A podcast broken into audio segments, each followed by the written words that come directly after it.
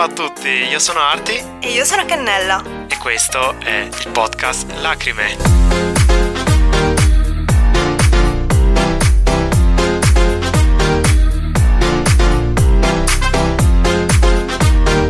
Benvenuti. Questo è Lacrime Podcast. Bentornati. Dopo una settimana di pausa dovuta a eventi ina- inaspettati, oggi ci troviamo a parlare di eventi frequenti. Esatto, cioè nel senso l'argomento di oggi è una cosa molto discussa, ma a cui effettivamente, non so, alle volte sembra che non si riesca a trovare una soluzione, perché l'argomento di oggi è estremamente delicato. Eh, Ne parleremo però comunque senza renderlo troppo pesante. Allora, lasciamo quindi la parola a Luckybot a proposito di che cos'è esattamente la definizione di bullismo. Il termine bullismo deriva dal termine inglese bullying, introdotto negli anni 70 e 80 per indicare un comportamento aggressivo e intenzionale nei confronti di una persona, in genere più debole e fragile. Meno male che ci sono le intelligenze artificiali che riescono a compensarci. So, secondo vari studi, un atto di bullismo è definito tale se presente tre punti fondamentali. Intenzionalità. Il bullo danneggia intenzionalmente la vittima. Ripetizione. Gli eventi si ripetono sistematicamente. Squilibrio di potere. Le vittime sono deboli e isolate. Una persona che ogni tanto, sporadicamente, viene presa in giro per quanto possa essere spiacevole, o se effettivamente, che ne so, la presa in giro non è fatta con lo scopo di ferirti. E goliardia. Esatto, tutti questi casi effettivamente non si potrebbero definire come bullismo. Il bullismo può manifestarsi in forma palese tramite aggressioni, minacce, insulti o prese in giro. Oppure può manifestarsi in una forma più insidiosa e nascosta, tramite esclusione sociale, pettegolezzi o anche solo espressioni facciali di disgusto e disprezzo. Mm, Notavo che effettivamente c'erano persone che quasi sottovalutavano la seconda forma di bullismo, ovvero quella solo verbale. Secondo me è un po' un'ideologia da film, no? Da serie, che c'è il bullo no? che ti minaccia e ti picchia e basta. Questo mi sa che è l'ideale che la gente ha di bullismo se vedi dal punto di vista di aggressione. Ricordiamoci che ovviamente c'è anche il problema dal punto di vista eh, mentale e psicologico, oltre a quello fisico e basta. E qui c'è un collegamento riguardo un po' a quello che è il periodo di adesso, nel senso che ora come ora finalmente si sta dando maggiore spazio al- alla salute mentale, ecco. Esatto. Quando prima, se tu avevi problemi insomma mentali, nel senso depressione, eccetera, alla fine finivano sempre a dirti, eh vabbè, ma non è nulla. Cioè, non era visto come un problema grave. Per fortuna oggi si sta normalizzando di più il peso che può avere il malessere psicologico di una persona. Qua c'è una piccola citazione a un tipo di bullismo che avviene online, ovvero il cyberbullismo, perché eh, ricordiamoci che oggi i modi per fare bullismo si sono evoluti. Esatto, il cyberbullismo infatti rischia di essere ancora più impattante. Lo schermo funge da ulteriore protezione per il bullo ed inoltre alcune piattaforme online garantiscono l'anonimato, cosa che allenta i freni inibitori e amplifica l'aggressività. Lo si può notare molto spesso sotto a tanti post su Instagram, su YouTube. Ma non solo, ne abbiamo avuto anche la prova su Discord noi. Con l'avvento dei social network, i leoni da tastiera sono letteralmente ovunque. È molto facile essere soggetti a queste persone. Ma la domanda è perché queste persone fanno ciò? Cioè perché i bulli bullizzano? Le cause possono essere molteplici e difficili da individuare, per esempio un ambiente familiare caratterizzato da scarsa affettività o scarsa attenzione, oppure da uno stile educativo inadeguato, che sia esso troppo tollerante e permissivo o che sia invece autoritario e violento. Ci siamo mantenuti molto sul vago. È molto sul generico, infatti stavo per dire. Ovviamente tracciare il profilo di un bullo non è semplice. Chiunque può essere un bullo. Potenzialmente sì, eh, il fatto è che non è quello che ti succede nella tua vita, ma è come tu reagisci. Però è stato riscontrato una linea comune, ovvero che la maggior parte dei bulli effettivamente hanno dei problemi. Sì, infatti alle volte il bullo risulta essere un soggetto fragile e sofferente, che di riflesso riversa la sua rabbia e la sua paura sugli altri. Colpendo i più deboli alimenta la sua autostima, acquisisce il controllo e stabilisce un dominio sociale. Molto generico anche questo, cioè, magari è davvero uno... Magari è davvero stronzo. Sì, esatto. Ci tengo ovviamente a precisare che qualsiasi cosa, qualsiasi problema abbia quella persona, questo non giustifica il bullismo. ovviamente, cioè nel senso è un modo di spiegare il perché magari possano avvenire certe cose, però tante persone soffrono, ma non tutti diventano bulli. Cioè. No, no? Eh, no. Comunque questo episodio è molto mm, true crime. Stiamo facendo descrizione psicologica del criminale, ma dobbiamo in questo momento definire anche la vittima. Esatto, chi è la vittima? Chi può essere la vittima del bullo? Spesso il bullo fa riferimento a delle caratteristiche fisiche o caratteriali ben precise, come il colore della pelle, il peso corporeo, l'essere bravi a scuola, eccetera. I fattori che accomunano le vittime di bullismo sono quindi la sua apparente diversità e la sua scarsa assertività, ovvero la capacità di esprimere e affermare se stessi. Oh, oh, oh. Stavo parlando di criminologia, qua abbiamo gli studi criminologi. Criminologici. Criminologici. Infatti gli studi criminologici evidenziano tre tipologie di soggetto a rischio. 1. La vittima passiva. È un soggetto fragile, insicuro e timido, e avendo difficoltà a socializzare si trova spesso da solo. Tale soggetto suscita antipatia a causa della sua incapacità di riconoscere i segni emotivi altrui, come il disprezzo o la rabbia. La vittima passiva non vuole provocare conflitti perché è avversa alla violenza e quindi il bullo sa di poter agire indisturbato. Ma l'hanno preso da un anime sta trama perché è la trama di qualsiasi anime. La vittima passiva diciamo che è la vittima standard, quella che vediamo continuamente, quella che ci immaginiamo tra l'altro continuamente. Infatti tipo non avevo idea che esistessero effettivamente le altre due tipologie di vittime che ora vedremo. Numero 2. La vittima provocatrice. È un soggetto iperattivo, narcisista che vuole stare al centro dell'attenzione. In genere però si tratta di un soggetto irascibile, incapace di gestire il conflitto. Questo tipo di vittima può quindi a sua volta tramutarsi in bullo. Wow, Oh oh oh, è il glow up. attenzione! Questa è una vittima fake. Glow up è un parolone. E non è un glow up, eh, anzi. È la, la carta dell'uno, quella del cambio giro. Esatto. Come fa a essere una vittima? Ma perché magari lo è solo all'inizio, la gente lo bullizza perché è insopportabile. La vittima collusiva. Questa accetta di assumere questo ruolo per attirare su di sé l'attenzione degli altri. È disposta a rendersi ridicola agli occhi di tutti o a nascondere le proprie qualità pur di sentirsi parte di un... È il pagliaccio di turno. Sì, praticamente è un masochista clown. Sono io allora. Oh no. Non, non lo so, eh, queste cose le abbiamo lette su un sito abbastanza attendibile, ci aspettiamo. www.fidati di me frabullismo.com Esattamente quello. Sto malissimo. Mi è nuovo questa comunque. Pure a me, ti giuro pure a Vuoi me. vedere che sono io vittima di bullismo adesso? Tu sei stato bullizzato e non lo sai. Conseguenze del bullismo. Essere vittima di bullismo porta con sé delle ripercussioni psicologiche profonde, che a lungo termine potrebbero scaturire una serie di disturbi cronici, come ansia e fobia. Per esempio possiamo avere 1. Danneggiamento dell'autostima. La scarsa fiducia in se stessi e nelle proprie capacità può portare a una dipendenza emotiva dagli altri e a una scarsa assertività o una maggiore vulnerabilità alle pressioni esterne. That's me! È per questo che serve lo psicologo poi. E normalizziamo per favore questo psicologo. Eh, andate dallo psicologo, vi prego, lo so che costa. Ho fatto una comparazione con i miei amici. Ahimè, costa davvero un po' too much.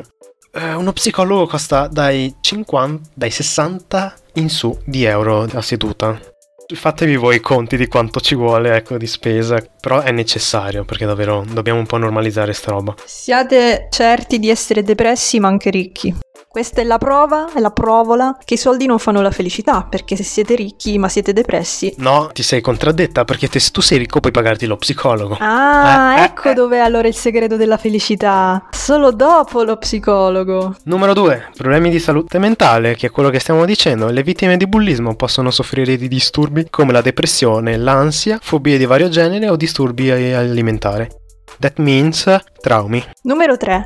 Isolamento sociale. Le vittime del bullismo possono riscontrare difficoltà a instaurare o mantenere le relazioni positive, quindi soltanto tossicità. Tossicità non finire. Ora, io so che ci sarà gente che ci ascolta farà, Eh, ma voi state prendendo un po' troppo o poco sul serio questo argomento. Con questo tono, anche con questa pronuncia, eh. Sì, sì, sì, sì, sì. Ascoltate lo zio Arti.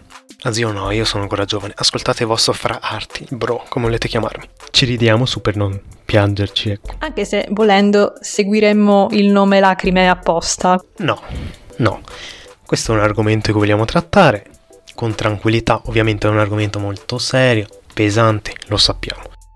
Però siamo qui per uh, parlarne tra giovani, discuterne e renderlo un po' leggero perché sennò aprivamo un, uno studio di psicoanalisi. Il senso del podcast, sia di questo argomento che di tutti gli altri che tratteremo, è puntare a far nascere all'interno di ogni persona, di ogni ascoltatore, un pensiero critico, un punto di riflessione. Esattamente. Perché poi alla fine quello di cui parliamo non sono cose nuove, però a volte le ignoriamo oppure non ne parliamo abbastanza. Sì, mm, consideriamo magari superficiali, roba che succedono sempre, quindi... Esatto. E poi in realtà porteremo anche un po' delle nostre esperienze personali in modo che magari qualcuno ci si possa ritrovare. Esatto, e magari la soluzione lo trova in queste storie. Non vogliamo arrivare a tanto, però chi lo sa se qualcuno effettivamente, dopo aver sentito anche questo podcast, non possa trovare una soluzione a, a un qualche problema. Numero 4. Scarso rendimento scolastico o lavorativo.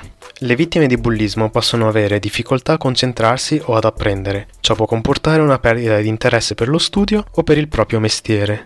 Oi boh, ma sono io. E visto che tu sei vittima di bullismo e non lo sai? A che ne è? Perché se no non si spiega, bitch. Oh mio Dio. Comunque ovviamente eh, queste sono conseguenze molto generali. Le conseguenze variano da persona a persona e variano soprattutto dal tipo di bullismo subito e mh, mm, tante altre variabili. È un po' difficile aprirsi in questi contesti. Dovreste parlarne con un adulto, ok? Parlatene con un genitore non è facile. Questo è un argomento molto difficile, nel senso non tutti i genitori la prendono seriamente questa questione. È questo il problema, effettivamente. Cioè io posso andarlo a dire a un genitore e lui mi fa Eh ma vabbè, ma sta solo giocando, sta scherzando. Oltre ai genitori direi anche gli insegnanti. Io, il primo consiglio che diamo è parlarne con una persona affidata a qualsiasi età, perché ricordiamoci che esiste anche il mobbing, che è il bullismo al lavoro. Cioè c'è gente adulta che fa bullismo, cioè non so se ci rendiamo conto. Già, non sono solo giovani e ragazzi. E poi se le cose non dovessero andare bene... Andate dallo psicologo. Sì, lo psicologo va bene, ma si va dai carabinieri e si denuncia. Come denunciare la propria collega di podcast. Perché io li faccio mobbing dietro le quinte. Va bene, ora confesserò. Quando faccio l'editing dell'audio, tra i commenti nascosti all'interno dell'audio c'è sempre un insulto per arti. È goliardia questo. Siamo a quel livello di amicizia in cui posso dire cannella, vaffanculo. Quando è che si capisce che è bullismo? Molto semplicemente. Quando la persona non ride con te, ma ride di te e tu non trovi divertente quella cosa. Esatto, se ti senti a disagio. C'è qualcosa che non va, ti stanno facendo del male. Esatto, o glielo vai a dire e quindi lui magari cambia, fa ah, scusami non pensavo. Però fidati Arti, si divertono proprio nel vederti soffrire, lo sanno, te lo leggono in faccia. Ah, se uno continua allora è un bastardo ed è un bullo. Io volevo aprire molto velocemente la parentesi su quella che è stata la mia esperienza. Vi dico che effettivamente io sono stata vittima di bullismo tanti anni fa e quindi vi posso dire come l'ho vissuta io, quello che magari più o meno mi è successo, quali sono state le dinamiche, eccetera. Allora, parto col dire che questa cosa è successa quando io ero in prima media, quindi avevamo 11 anni ed era il 2000, tra il 2005 e il 2006, ok? Anche per metterci nel periodo storico allora, qual era il punto della situazione? Quindi ci trovavamo in prima media. Io, come ho detto molto spesso, ormai lo sapete tutti, persona timida, introversa, la tipica ragazzina che può essere molto soggetta a essere appunto presa in giro, eccetera, anche solo per il mio carattere. Quali erano i problemi all'interno di questa classe in cui ero? Cioè, perché effettivamente sono stata vittima di bullismo? Io Detta sinceramente non lo so con precisione, però penso che le motivazioni fossero intanto ero letteralmente l'unica che studiava là dentro. Cioè si può dire che io ero la prima della classe perché gli altri non facevano niente. La secchiona. Sì, ero molto secchiona, dico la verità. Il mio rendimento scolastico era ottimo. Ciò che non si rispecchia all'università. Esatto, quel periodo è finito per sempre. Qual era l'altra cosa? Che io effettivamente ero diversa dai miei compagni di scuola perché io non ero per niente socievole, avevo grossi problemi di socializzazione. Loro si vestivano già da grandi, le mie compagnette di classe a 11 anni si vestivano come sedicenni letteralmente. Loro avevano uno stile ben preciso, tutti i miei compagni di classe si vestivano di marca. Ai tempi nel 2005 se non eri vestito frutta, monella vagabonda, baci abbracci, non eri nessuno.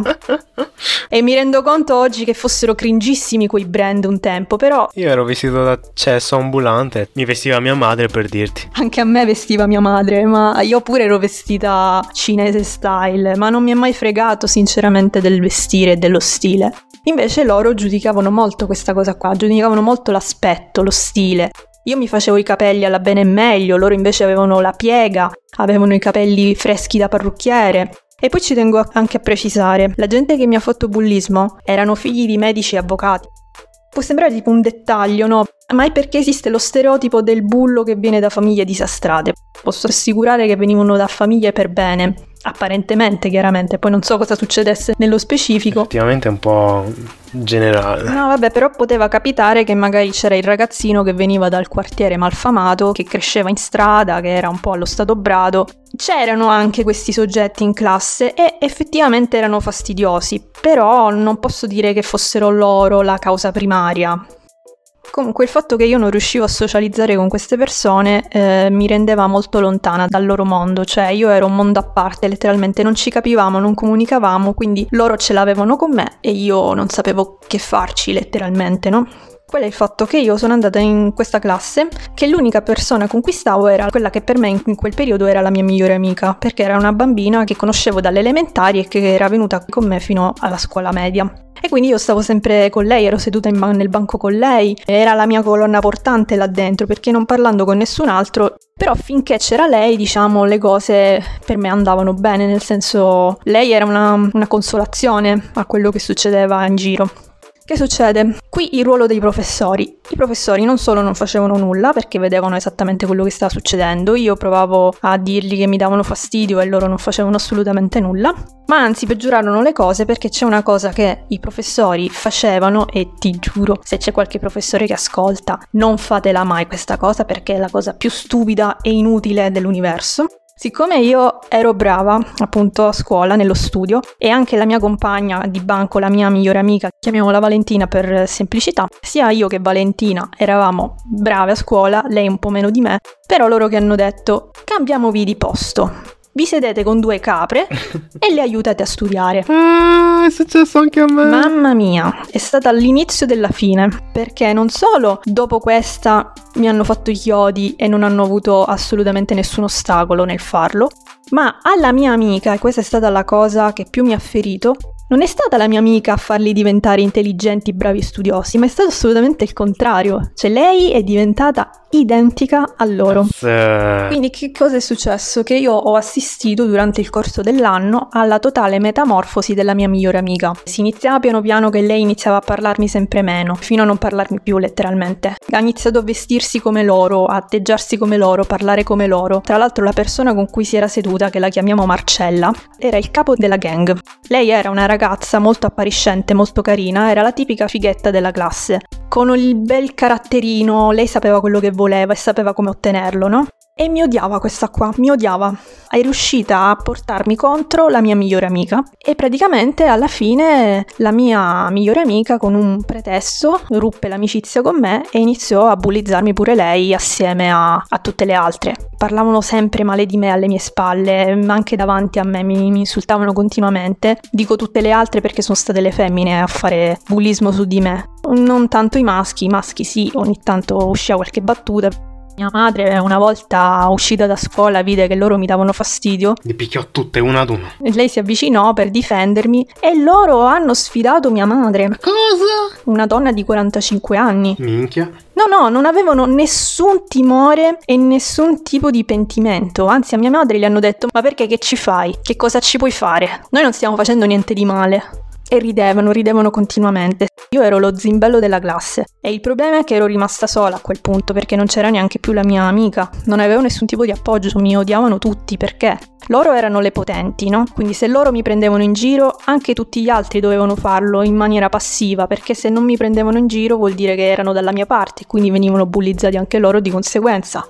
In tutto ciò non hai potuto fare nulla? Le aiutavo sempre nei compiti in classe, nei compiti di matematica, perché in questo modo speravo, speravo non tanto di farmi le amiche perché l'amicizia non è una cosa che si compra, però speravo che loro cambiassero opinione su di me che smettessero di, di, farmi del male, ecco. Però no, questa cosa ovviamente non è mai successa. No, e non venivi mai ricambiata, insomma. E alla fine io cambiai classe, andai in un'altra classe nella seconda media e fortunatamente le cose migliorarono, in primis perché non ero più la più brava della classe, ma c'erano altri che studiavano, quindi non ero più, diciamo, la diversa. E poi perché riuscii fortunatamente a stringere dei legami con alcuni dei miei compagni. Hai risolto letteralmente cambiando classe? Sì, negli anni a venire, negli anni scolastici a venire, sono sempre stata la sfigata della classe, però non ho più subito proprio bullismo, cioè al massimo appunto o mi ignoravano, ogni tanto mi prendevano in giro, ma non era niente di che. Dal, dal punto di vista del cambiamento, io ho conosciuto e attualmente sono in contatto, insomma, abbiamo mantenuto buoni rapporti con questo ragazzo che letteralmente ha cambiato scuola proprio a causa de- del bullismo. Lui si prendeva il bus la mattina e si faceva tipo un'oretta di bus pur di non stare più con quelle persone che lo bullizzavano. Abbiamo avuto modo comunque di portarlo no, sotto la nostra ala nel mio gruppetto.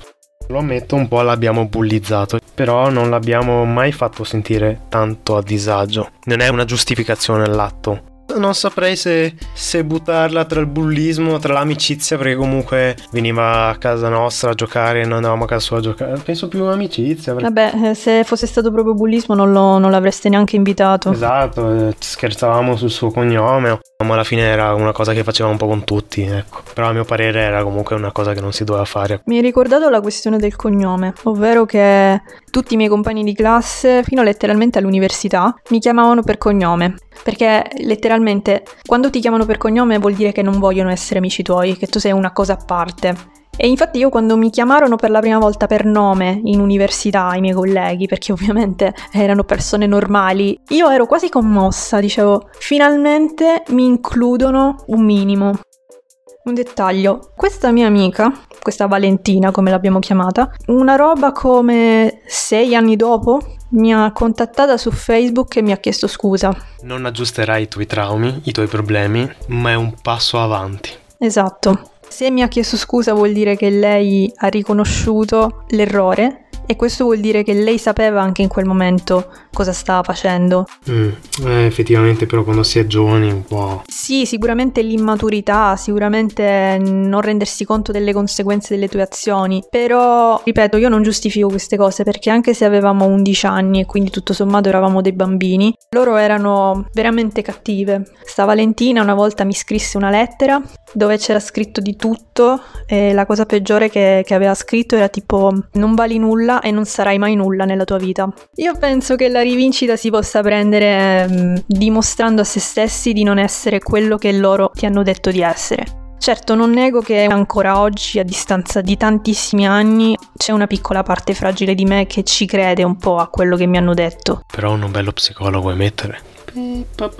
Infatti lo psicologo avrebbe risolto molto prima il problema. Quindi ragazzi... Io non ho altro da aggiungere, se avete qualcosa da commentare, qualcosa da dire. Sì, potete scriverci, non abbiate paura, non vi giudichiamo. E... Basta, questo episodio finisce qua. Vi ringraziamo per l'ascolto. E ci vediamo alla prossima. Ciao. Ciao ciao. Questo episodio è giunto al termine. Ricordate di seguire Lacrime Podcast su Instagram, dove troverete tutti i link necessari in bio. Lì troverete anche il link di Kofi, una piattaforma tramite la quale supportarci con una donazione di qualsiasi importo. Ascoltateci su YouTube, Spotify, Google Podcast e Apple Podcast. L'Acribot vi ringrazia per l'ascolto. Alla prossima!